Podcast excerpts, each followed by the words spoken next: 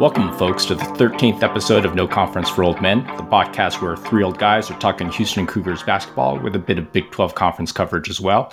And proud members of GoCoogs.com network, the undisputed number one Houston Cougars content provider around. Now, into our third full week of Big 12 play, Coach Sampson and our Cougars have righted the ship at 4 and 2 in conference play after going 2 0 for the week with a defensive masterpiece shutting down UCF at home and then turning around for a quick trip to BYU, where we limited the second most prolific three point offense in the country to 29% from threes in a grinding win on the road. So today, it's all three of us back again with Tom Lydiak, former coach, Bill Walker, former player, and myself, Steve Chang, analytics guy, for this week's episode. And we'll start off by summarizing Houston's two games this past week each of us will then provide an update on the key Big 12 games we individually highlighted, then move into a deep preview of the upcoming Kansas State and Texas games coming up this week, and finally identify some additional Big 12 games each of us will be zeroing in on. Okay, let's get right into it, guys. Two great wins where we faced two tough defensive teams again, with a scary offensive team in BYU as well. Just life in the Big 12 every single week except when you play West Virginia and Okie State, that is. In recapping the two games played, let's start with the UCF game. So, Tom, what are your coach's thoughts on our 57 42 win over UCF? I have three words for you defense, defense, defense. Historical uh, performance on defense by our Cougs. UCF just, you know, don't even think about making a shot. They had, they just had difficulty getting off a shot it was a bad matchup for UCF. Big guys couldn't really hurt us. Uh, you know, they do a lot of the pick and roll stuff like everybody else does, but their guys aren't pick and pop guys. They're not, not really short rollers. They're not playmakers. So that plays uh, right into our hands. I kind of think UCF is kind of a poor man's uh, U of H, just the way they play. Bill will probably touch on this, but their their big scores are Jaylin Sellers and Darian. Jo- I think it's Darius Johnson but it is. Bill, Bill, it is. Bill, Bill, will tell you just you know anytime you know your guards are your best scorers, it's not good for you when you play U of H because the way our guards play defense, just our team defense, the way we guard pick and roll, and things like that. So it was just an, an incredible defensive effort by U of H. I had some notes here, uh, you know, some positive things still in the office, and you know, J'Wan he likes to go over his you know, right shoulder for that left-handed hook, and they kind of took that away. He made two right-handed hooks. He uh, did. He did. I was you know, impressed. Yeah, and I can never understand when Fabian played why anybody would allow him to shoot a little jump hook over his left shoulder. You know, somehow he was able to post up from like 18 feet and then kind of back in, back in, back in, and then shoot his little jump hook instead of making him finish with his left hand. Well, kind of the same thing with you know J'Wan he made a couple of right-handed jump hooks, and even uh, Ja'Vier made a, a sweet little left-handed uh, jump hook. And you know he's going to continue to get better as the season goes on, and then coming back next year, he'll be more of a of an offensive player for for us. But yeah, just in a in a, in a nutshell, if it wasn't for uh, free throws, UCF would have had a tough time yeah, I completely agree. It was incredible. Bill, about from a player's perspective, what was your view? Well, on the one hand, it was a very good game. On the other hand, it, it was a pretty ugly game. The good certainly is defense. I mean, holding them to the lowest field goal percentage, 15.9% in the history of the Big 12, Big 8, Big whatever. I mean, that that's pretty impressive in your first season in the conference. They also only shot 19% from three, 14 points in the first half. Tom, you led right into what I had written down. Their, their two best players, Jaylin Sellers and Darius Johnson, they shot a combined for the game 0 of 13, 0 of 6 from three. They totaled seven points, all free throws. Just completely shut them down. You know, for the game, their team made seven shots, four of which were threes. They didn't hit their first two until 10-18 left in the game. I mean, that, that's almost three quarters of the game before they hit a nod three pointer. I mean, that's yeah.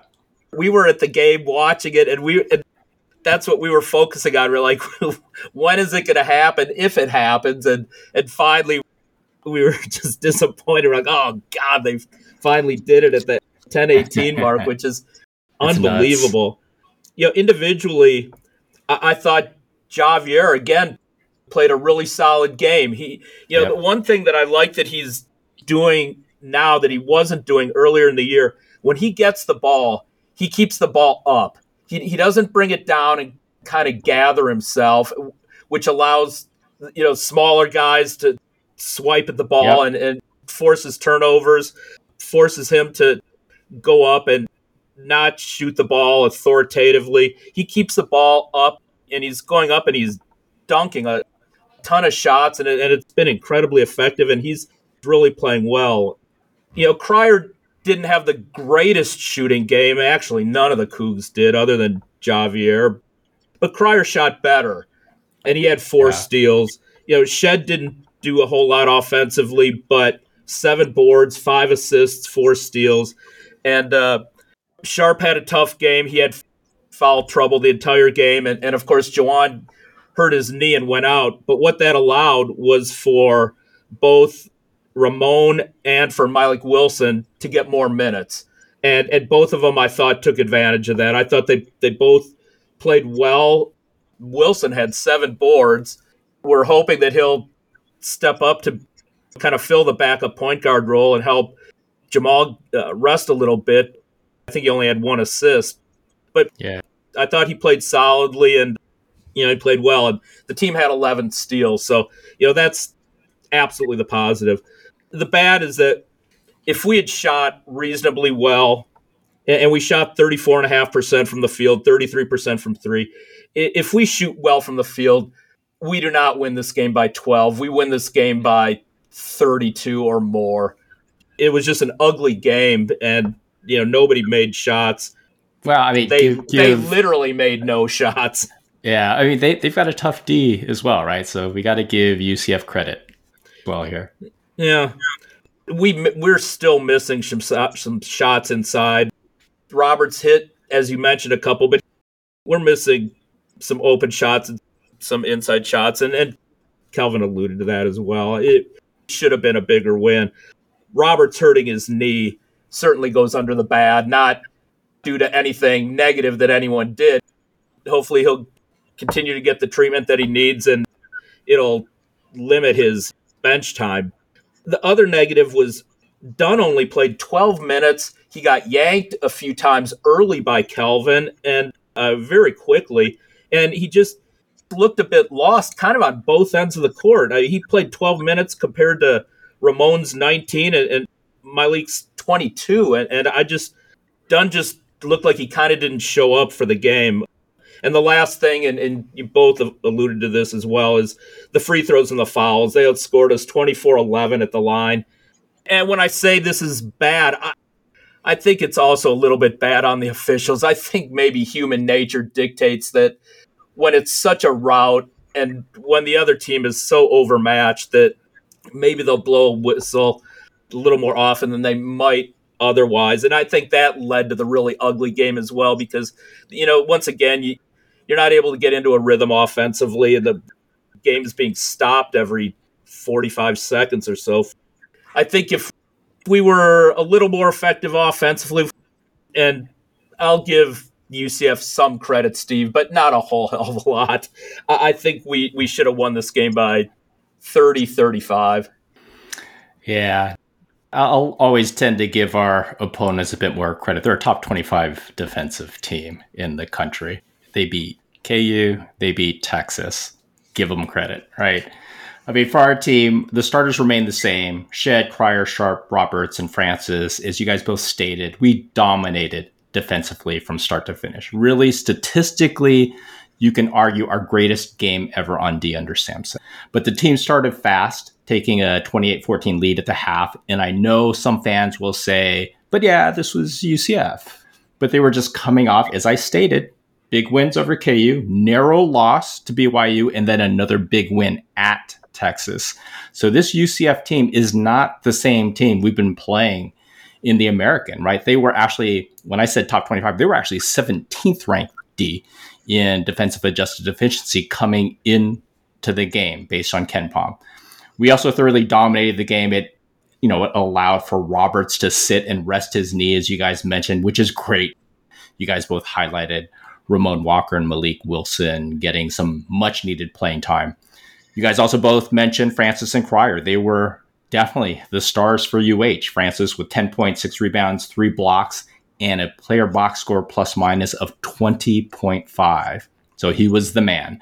Cryer got out of his shooting slump finally, right? 16 points, four assists, as you mentioned. He's four for 10 from three point range. I'll take that and he was a plus minus plus 19.8 for the game.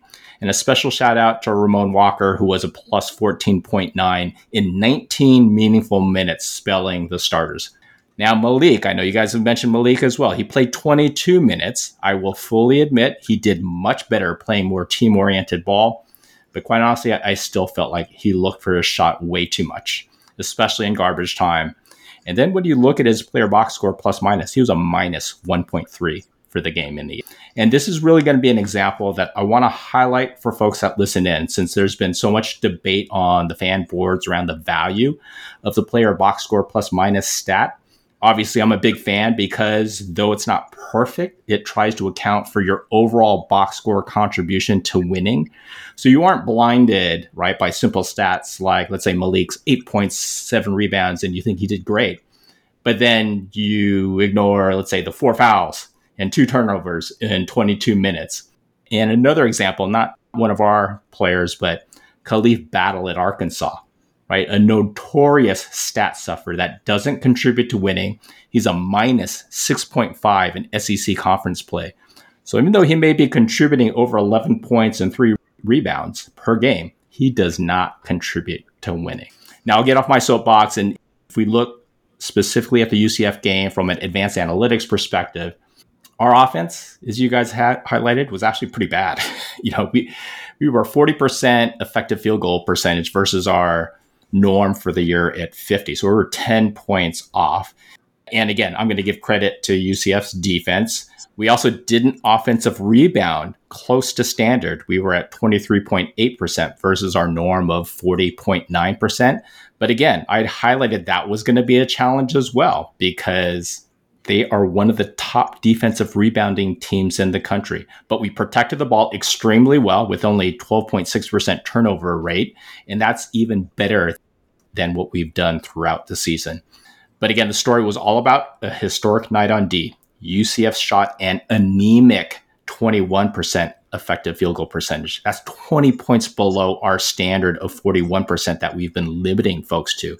And we're number one in the country at that 41% rate, right? We forced them to 23.6% turnovers, right at our standard. And we blocked almost one third of their two point shots.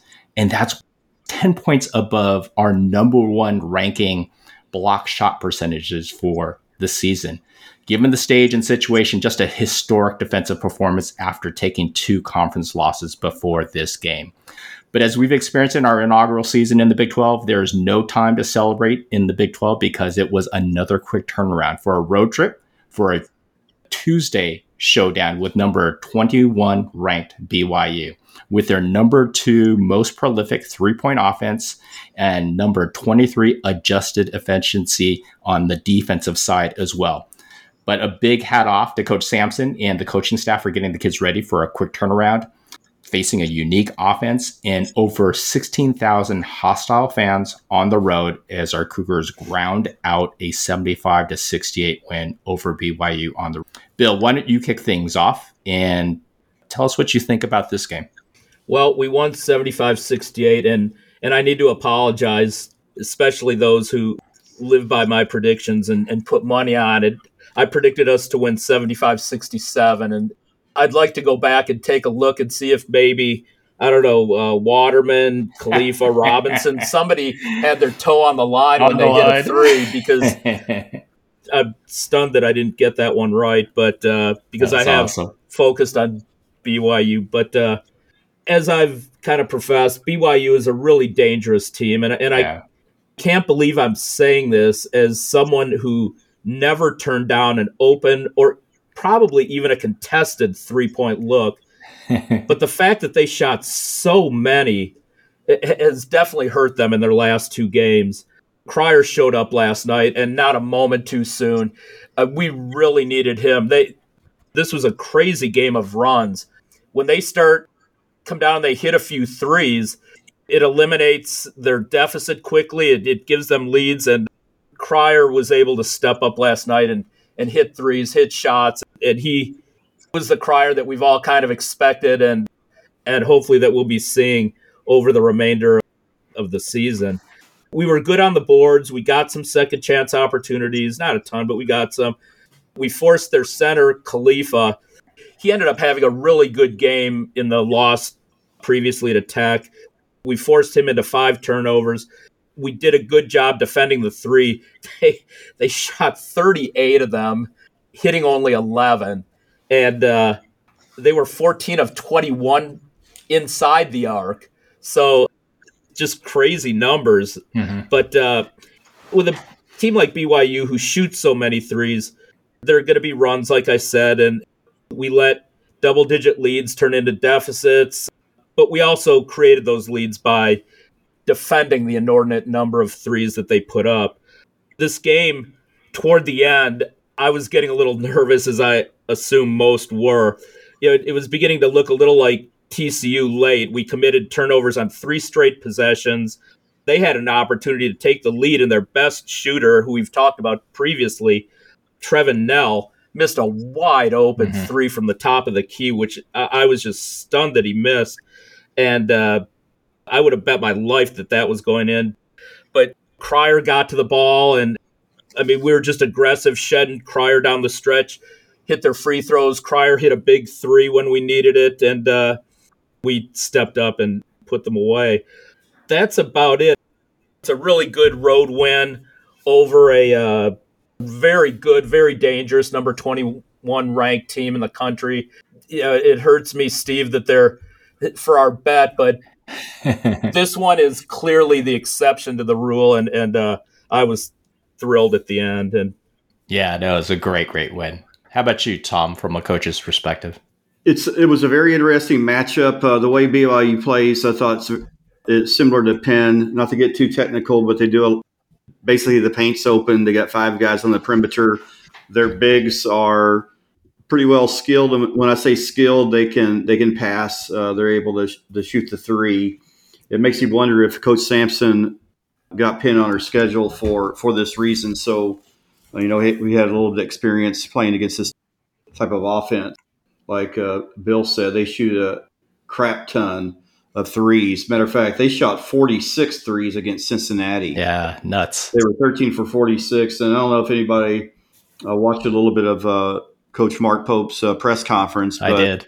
He was talking about trying to find some balance.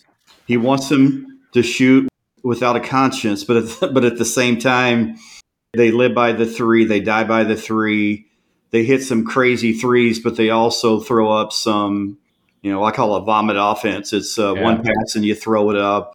Jaxson Robinson did that a couple of times. Yep. You know, and you're not making the defense work. And, you know, if you one pass and the shot goes up against a set defense, you're probably not going to get an, offensive rebound because you haven't moved the defense. And now you got to go back and play defense again. BYU has so many sets, plays, entries. It has to be what I call expensive in other words, you have to use so much practice time to be this good on offense. You know, when when you're doing this, you're not doing something else uh, like you know working on rebounding working on defense. So it was hostile environment. I, I want to ask uh, Ryan, you know, if he could compare like Hilton Coliseum with the Marriott because I know when we played Iowa State, the the students weren't back. Yeah, you know, it's going to be a totally different atmosphere at, at Hilton with the students coming just a gutty went on the road. For full disclosure here, I, I had my own game last night, so I watched the replay and I knew the score, you know, before I watched it. So it, it less stressful. it alleviated uh, a lot of anxiety. I think. Yeah. I think when they tied it up at 68 68, I went back to my phone and it's like, okay, did we really win? I had to double check uh, just just make sure. I thought it was also interesting that they did a little uh, Hackajawan at the end, when Yeah. it was 68-68. They just uh, hacked him on purpose, put him on the line, and I think what jo- Joanne made one right. One of two, end. yeah. Yeah. In the he made the first. front end of the one and one, and then and then missed Yeah. a second. Just an interesting game. It's a contrast of styles. I don't think anybody's mentioned this. Uh, you know, I listened to a couple other podcasts, but you have to look at BYU's age and experience. Dallin Hall, you know, he's a sophomore, but he's 21 years old. You know, he served on a, Mhm. a two year mission. Mission. Richie, Richie Saunders, another sophomore, he's 21 or 22. You know, he's high school class of 2020. Trevin Knell is a redshirt junior. He's got another year left. He's 25 years old. Yeah. These are all full grown men, right? Yeah, uh, and even Noah Waterman, who I don't think is a Mormon, you know, he's class of 2019, so he's he's like 22, 23, you know, the 6'11", 6'11 kid, and Spencer Johnson, another one that went on a mission. Uh, he's 25 or 26. He's a senior, and then they have a couple of they have a guy off the bench that didn't play, but you know he'll be like 45 when he graduates. They're big guys. Uh, Khalifa, excellent like trigger man, you know, for that type of offense. Mark Pope did mention uh, he probably should have put Traore in there earlier. Earlier, uh, yeah. because we started to switch, and when you switch, you get like Ja'Vier on, you know, maybe Dallin Hall, and then you know we have somebody like Dunn or Emanuel on their big Traore. But, Yeah. but, but you know, Shead.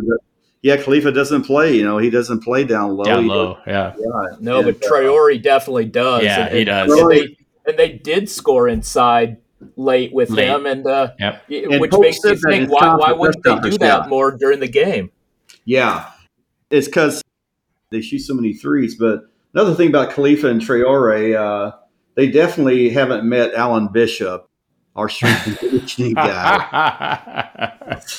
They look like they had some in their pants. I don't know, but Pillsbury Doughboy, right? yeah, Yeah. they Type physique.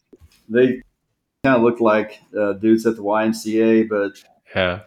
good players. I had fun watching that game. You know, a lot more fun when you when you when you know the score and all this uh, all this angst going. Nice win, and I just hope we don't go back and later in the conference schedule and and wish we had that Iowa State TCU game back. Nah, you, you never look backwards. Never look backwards. You just got to Yeah. learn from it and, Yeah, you and you just win, We're- right? W- Yeah. We're going to be okay. The team at the top of the the conference right now. I- I'll say one of them does not deserve to be there. And, and Steve, I, and I'm not referring to Tech. I'm not referring to Tech. Okay. But we'll, we'll get to them. yeah. Well, We'll get to that team shortly. One, Okay. one of them might be going down tonight because right now Yep. Iowa State has a 10 point lead on Kansas State at, at Hilton. And I'm sure Hilton's Tough. Yeah. pretty full tonight. Yeah. So they're getting, Yeah. K State's getting the full Hilton Magic experience tonight. Awesome. No surprise. I mean, so for me, watching this game, and, and before I forget, I just wanted to make sure I remember to state that, hey, I think this was the only game that our opponent fouled more than we did. And that was, and we were on the road. So it was a bit of a shocker, right? I, I think it was unexpected by all that we would actually win the the foul count, right, so to speak. Starters remained the same. Things started very evenly going back and forth in the first half of the game until we started pulling away at under the four minute mark, playing tough D and offensive rebounding that resulted in some timely scoring via threes and free throws. We then further extended the lead early in the second half and then basically held on for a life for the win with some disciplined play at the end for the seven point win on the road for our very first Big 12 road win of the season. As you guys both mentioned, Cryer was the star with his second strong game in a row to definitively break out of his shooting slump. He had 23 points, five of nine from three point range, four of four from the free throw line, and four rebounds, and was a plus 19.9 player box score plus minus for the game and he really aggressively looked to score the entire game. But it was a total team effort, quite honestly, as we got positive contributions from Shead, who had 16 points, four assists. Roberts was active, 5.7 rebounds, and Dunn definitely did much better than the previous game, feeling more comfortable now as each game goes by with 10 points, two of four from three point range, and a plus 11.3 player box score plus minus. And I cannot forget Ja'Vier Francis, who has turned in strong, consistent performance in all six conference games. He was a plus 5.6 for the game. And Sharp, who did not shoot well, and quite honestly, he's in a bit of a shooting slump himself, but he still found other ways to contribute playing D and, you know, pulling down nine rebounds for his size, which was fantastic. As you dig into the advanced analytics from KenPom on offense, we played a very efficient game to keep up with BYU. Our effective field goal percentage was too standard at around 49%. We protected the ball well with turnover rate at about 14%, which is right at standard for the year as well. And, you know, for a Big 12 opponent, we also offensive rebounded to standard. And to top it off, we shot over 43% from three point range, well above our 35% norm. On D, though the stats might not show it, we played a very sound game, staying in front and challenging BYU on their threes. Though BYU shot well overall with a 52% effective field goal percentage, and that was what 10 points higher than our norm for the year. And you know, sometimes we actually lost their shooters at points in time in transition, especially late in the second half. However, the flip side is we limited BYU to 29% from three point range, which is basically their staple and, and, well below their conversion rate this season of 37%. So, big, big week for our Cougars with two critical conference wins that kept us within half a game with a lead in the standings and some continued strong play by Dunn and Francis. But in the no conference for old men Big 12, the heavyweight bouts keep coming with tough upcoming games versus Kansas State and Texas this coming week. So why don't we highlight our, our individual other Big 12 games? Yeah, I had uh, Cincinnati at Kansas. And uh, much like that previous game, I watched Kansas at home. You know, Cincinnati hung with them for majority of the game, but with about eight, ten minutes left in the game, Kansas opened up like a seven, eight point lead, and then it was too much for, for Cincinnati to overcome, especially Cincinnati when you shoot three for 18 from three point land. Kansas is probably the most vulnerable I've seen them in years. They virtually have no bench. I'm looking at their starters minutes 35, 30, 36, 37, 35. They have this uh, Braun coming off the bench, but he's not playing much. He played 10 minutes. He's the brother of Christian Braun, who's in the NBA right now. Uh, they have a five star, Elmarko Jackson. He's not playing much. He played like 13 minutes, two points. Uh, the Timberlake guy they got from Towson that was supposed to be helping with, with outside shooting, he's not getting any time. He played like two minutes, missed the shot, and wow, he got the quick hook. the, yeah, so Nick Timberlake, he's playing more like Justin Timberlake. uh, what stood out to me was in the first half was how soft Kansas was on defense. They weren't tough, they weren't gritty. And then in the second half, Kansas picked it up defensively. You know, they had a really good second half.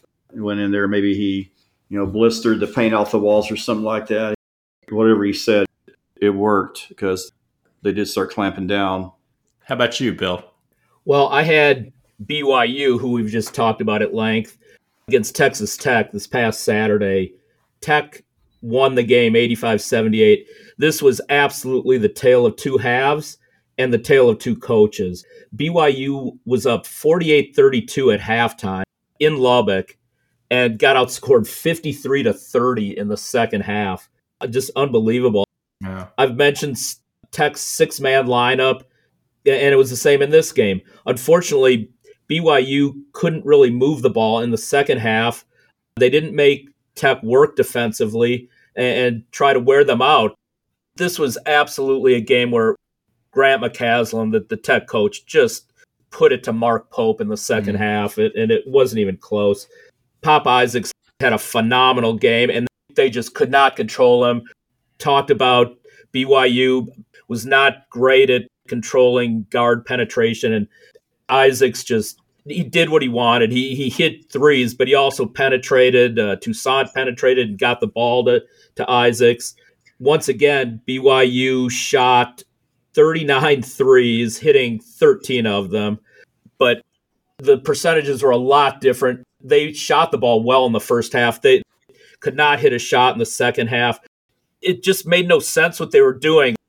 Dallin Hall, the point guard, had several drives to the basket where he was almost uncontested, but he wasn't looking to lay the ball up. He was looking to kick it out to a three point shooter. It got them actually well into the shot clock. They forced shots. They they just did not look good at all. And and Tech really it, it was a lot of Warren Washington. I think he, I want to say had 18 points to go along with Isaac's 32 and their offense in addition to BYU's lack of offensive productivity and really any any ability to stop Tech's guard penetration put my dinner bet with with Steve in in some short term peril. Tech after the win sits atop the Big Twelve at four and one, and they are playing a lot better than I thought they would. And we'll see what happens. I still don't know that you can be highly successful playing with only six players. But after the U of H loss, BYU's now at two and four. Uh, I am Steve, though, still confident. We'll see. Okay, we'll see. You still a lot, hey, a lot of games still left to yeah, play. I'm, hey guys, I'm not surprised at how well Tech is doing. I'm surprised yeah. how they're doing it. I thought they would be winning games in the 50s. Yeah, me too. You know, and that's not happening. And one one thing, Steve, before I'll, I'll let you highlight your game is with Kansas. They they found their fifth starter. You know, they were starting that that five star freshman Elmarko yep. Jackson. I think Nick Timberlake might have started early in the year. But now they're playing this freshman from Australia. He's he's a six nine kid.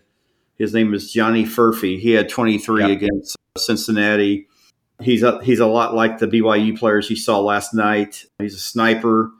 Yeah, I think they got their fifth starter. Yeah, His he parents, reminds me a lot of the Gonzaga players. Yeah, that have come His through. Parents flew in for the game. Did they? Wow. Okay. Yeah, he's one to watch. Yeah, I mean, for me, I zeroed in on the Iowa State at TCU game, which Iowa State held on to win 73 72. To be honest, game flow was not as I expected because ISU just led pretty big for most of the game before a furious comeback by TCU towards the end. Iowa State led this game 44 to 26 at the half on the road. You know, they chipped away a bit at the lead in the third quartile of the game, then drove a furious comeback in the closing minutes before coming up short. Turnovers by TCU were what really drove the outcome, with 27 turnovers by the Frogs over the course of the game. And honestly, this is what I had hoped would have happened with TCU when we played them, you know, earlier this season. So, really good job by Iowa State forcing TCU into those mistakes as they tried to make that run. So it was a fun game though, and, and really interesting till the end. And you know what we're seeing now, being part of the Big Twelve, is there are just exceptional games every week. I mean, every week there is just no break. So now let's get to the game preview for the upcoming UH Kansas State matchup. Kansas State is, as you had mentioned, playing Iowa State as we speak. And I think we're all expecting a tough go of it for Kansas State. Bill, you want to start off and let the fans know what you think of our upcoming game with Kansas State? Yeah, I mean Kansas State's 14 and 4 right now. They're 4 and 1 in conference. They're tied with Tech for the lead. But hold on. 3 of those wins were against UCF, West Virginia, Oklahoma State. They are not beating the cream of the uh, conference. They did win at home versus Baylor, which which is a very good win, and they lost by only one at Tech. Jerome Tang, who is the Baylor assistant, led them to the Elite Eight last year. He's a good coach, yep. But uh, just like Texas Tech, Kansas State only plays six players. They may lean he- more heavily on their starting five than anybody, and it's just going to come back to haunt them. Their strength is clearly their backcourt. Tylor Perry, who talked about before. He's led them in scoring eight times. He's led them in assists 14 times. He's averaging 15 points and a little over five assists a game. And Cam Carter, their 6'3 2 guard, He's led them in scoring half a dozen times. He's leading them in scoring at 16 6 a game. That's their strength. They've really got, I'm only going to focus on two front court players that are doing anything productive. Uh, David N'Guessan, six nine forward from the Netherlands, is their top rebounder at seven and a half points a game, but eight rebounds a game. And then Arthur Kaluma, who came over from Creighton and started out a little slowly, but he's been playing very well. He he's averaging 15.2 points and he's basically tied with N'Guessan 7.9 rebounds as well. He's led them in scoring several times, led them in rebounding half a dozen times. Those are their four players. They only play six, so we highlighted the top four. They play slow. I think in KenPom, if I saw this correctly, and Steve, you, I know you'll elaborate on this. I think they're around 130th or so offensively. That they are much better, probably in the I've got to imagine yeah. in the 20s or so in defense. They're not yep. a good shooting team. They shoot about 44%, 31.5% from three. They do turn the ball over, but they do rebound pretty well and they block shots. Uh, the guards are the are their scorers, and of course that means Shead, Sharp, and Cryer will help to neutralize them. You know, we need to keep Arthur Kaluma off the offensive boards, and I think avoid depending on how how Roberts is feeling, avoid front court fouls. I think if we can turn them over and you know we move the ball offensively, we're fine. This is going to be a low scoring game. This is what you guys expected Tech to be in, and I think Jerome Tang is slowing things down because he's only got six players, yeah. and so they're in a lot of low scoring games. I think this will be a reasonably close game only because they slow it down like they do. But the combination of our defense playing at home, I see us winning 66 55. All right. How about you, Tom? What are your thoughts? My thoughts are Kansas State's strengths are also our strengths. You know, guard play, our guards are going to neutralize Tylor Perry and Carter.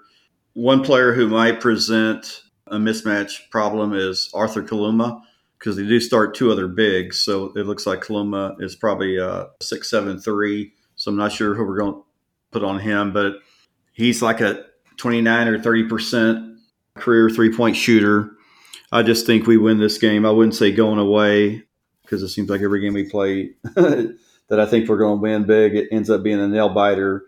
But I do think we win this game just from the aspect that their strengths are go right into our it's not going to be good for them. I mean, we're number one in KenPom. Kansas State is number 57.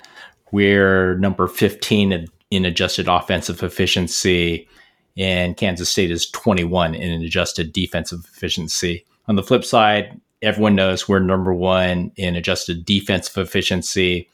And Bill, you are right. They're spot on at 130 for adjusted offensive efficiency. On offense, Kansas State is similar to us, like you guys had said. They're a pretty bad shooting team, tied with us at number 185 in effective field goal percentage, and are also an excellent offensive rebounding team, ranking 21st in the country. And they try to score quick off of offensive rebounds at number 18 in the ranking. So, you know, very similar approach to the Cougars. They do, however, turn the ball over a lot they rank 338th in turnover percentage in KenPom. So there's a chance at home for us to manufacture quick points in transition after turnovers. Then you match that up with our number one effective field goal percentage D that defends every shot, our number one defensive team in defending the two point shot and blocking shots, and number two in steals. And I think our defense matches up really well with how Kansas State wants to play on offense. On the flip side, Kansas State is excellent at defending the two point shot, ranking 25th. And really good at blocking shots as well, ranking 54th.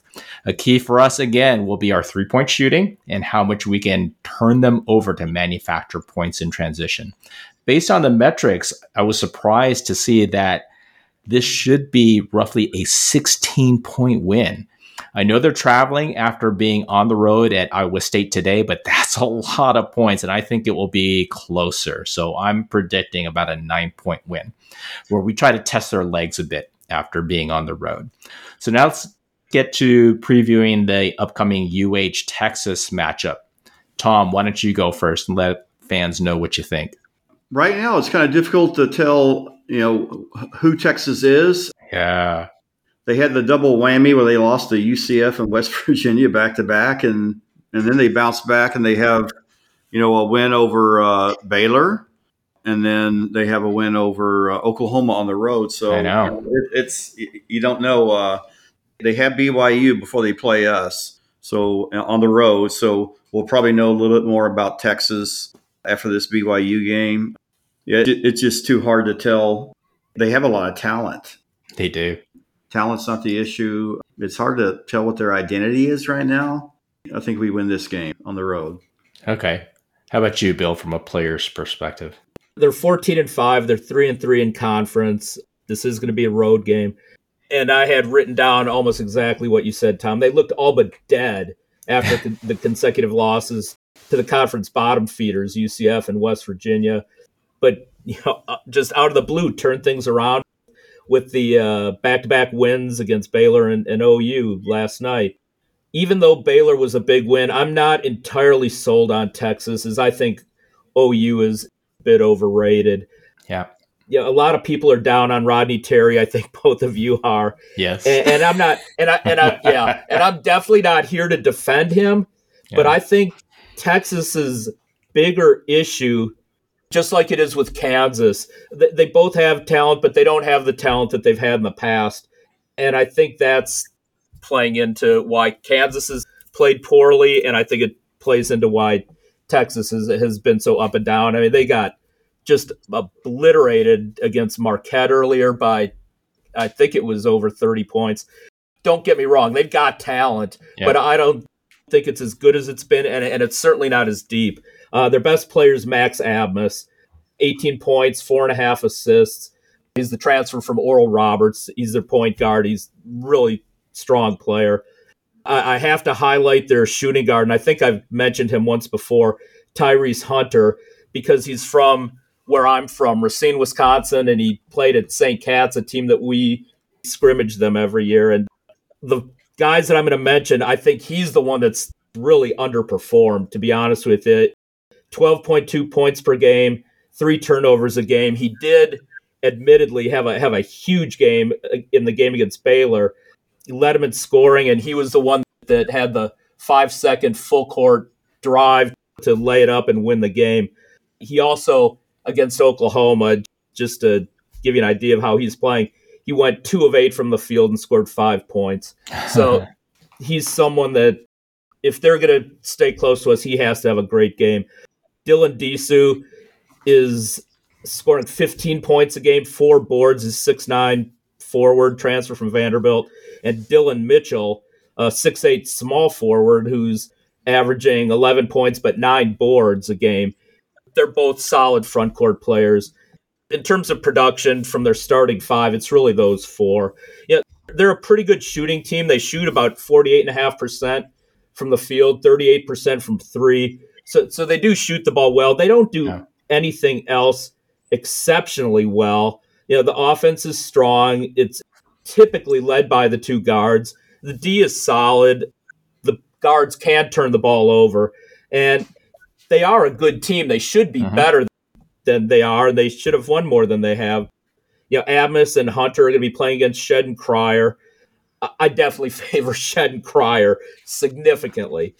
We're going to get open looks against A and M. Yeah, I think this is a game where Cryer, UT, Sharp, UT, and not Dunn. A&M, right? Oh, I'm sorry, UT. Same I'm sorry. Jeez, I- I- Just well, different colors. it's yeah. same same res- same result against Yeah. either. Yeah, I think Cryer, Sharp, and, and Dunn can exploit UT both from the perimeter and off the dribble, and I think we need to just be able to contest their shots and hit the boards both offensively and de- defensively. Since it's on the road, I'm going to say we win 76-65. Hey guys, we did play against Abmas last year we played for Oral Roberts. We beat him 82 45. Abmas was uh, 1 for 13 from the field. Yeah, he's got a better supporting cast though. It, yeah, he does in Texas. so I'm expecting a bigger game for him. That's true. Yeah, I mean, again, we're number one in KenPom. Texas is an impressive 37th, though I think much more highly touted coming into the season. Again, we were 15th in adjusted offensive efficiency. UT is 60th in adjusted defensive efficiency. On the flip side, UT is 27th in adjusted offensive efficiency, going against our number one defense in the country. UT has been up and down, like you guys had mentioned this season, which I contribute 100% to Coach Terry. They're a good shooting team at, at number 30 in effective field goal percentage. They're number 23 in three point percentage but they also turned the ball over a ton, ranking 212th in turnover percentage on KenPom. So I expect us to use the exact same tactic as we're using with Kansas State in trying to manufacture points off of steals and turnovers. You match that up with our number one field goal percentage defense that defends every shot number 13th D in defending the three point shot, and number one in block shots, and number two in steals. And I like our chances against them. It is going to be a fantastic matchup. On the other side, Texas is really good at defending the two point shot, ranking 34th. And block a lot of shots, ranking 38th in the country. So, again, the Cougs need to hit their threes and manufacture transition points for easy buckets. It's really nice, actually, that the approach should be similar against both opponents this week. On the road, based on the metrics, this should be around an eight point win for the Cougs. Texas will be coming off a tough road game at BYU with a short turnaround. Even though a home game for Texas, I think our Cougs can pull it out by roughly eight points or so. Now, what other Big 12 games should fans pay attention to this week that are of interest? Bill, you want to go first? Well, since we're talking about both of these teams quite a bit, considering that U of H just played one and is about to play the other, and I like to try to focus on someone that we're about to play. I'll be paying attention to UT at BYU. Quite honestly, this is a really tough game to preview. Yeah. UT, like we said, the two big wins, Baylor at OU, following the losses at West Virginia versus UCF. BYU absolutely throttled Iowa State to the tune of 87 points, then looked invincible at Tech, as we talked about for the first half until imploding in the second, and then followed that up with the tight seven point home loss to us. I think Abmas and Hunter are going to be able to, to penetrate through the BYU's athle- unathletic guards, and I think they're going to be able to score. I think they're going to be able to create for the forwards and uh, you know Disu and Mitchell are going to get easy baskets off the penetration from Hunter and Abmas. You know, however, I don't know. I, I, I see BYU moving the ball well versus UT. I see them getting open looks, and obviously that means a lot of open threes, or at least a lot of threes. You know, if BYU can shoot well, and if Khalifa can score, do a little better job than he did against us, so like he did against Texas Tech. And if Traore can, if, if he gets on the court and can score inside, I think that they can generate some offense and, and win the game. Uh, the the one thing is, and Steve, you mentioned the the fact that BY, uh, excuse me, UT turns the ball over a ton. Th- that's just not going to happen against BYU. BYU True. just not create turnover, so that's yeah. going to benefit UT. In the end, I'm going to side with the home team. I'm going to say BYU 84 81. Love it. Just love it. How about you, Tom? Which game are you going to be following? I'm going to watch the KU ISU game. That's a nationally, tele- a nationally televised game at 12:30. Our game at K State's at 11. So as soon as our game's over with, I'll switch over there. I'm, I'm keeping with the I hate Kansas theme. Yep, that's awesome. There's going to be some Hilton magic going on. I'm just kind of looking at uh, at Kansas right now. Kansas has won their their home games, but uh, they're one and two in road games so far. They beat Oklahoma State, but you know what? Me, you, Bill, and two others off, the, off, the, street of uh, Milwaukee could probably beat Oklahoma State. But the other two games uh, they lost on the road, they lost to UCF and they lost to West Virginia. You know, the, what we thought were going to be the two dregs of the of the Big Twelve. Hey, Milwaukee's got some good basketball players, Tom. well, well, yeah, I mean, you take two from Milwaukee and us three, and yeah, we'll probably probably beat them, you know. Uh, but yeah, yeah. So they lost to UCF, they lost to West, West Virginia on the road, and then they beat Oklahoma State on the road. So we'll see how Kansas does against a, a really good team and a really good crowd. I'm thinking Iowa State mops the floor. I think so too. Right now, Iowa State's up. It looks like 11 or 12 at home versus Kansas State right now. So I'm really looking forward to that game after watching our K State game. Hopefully, I'll get a huge case of Schadenfreude and watch KU go down. Nice. So I'm picking the TCU Baylor game, the two Christian privates. I always love these contrasting styles of play. So this one should be no different.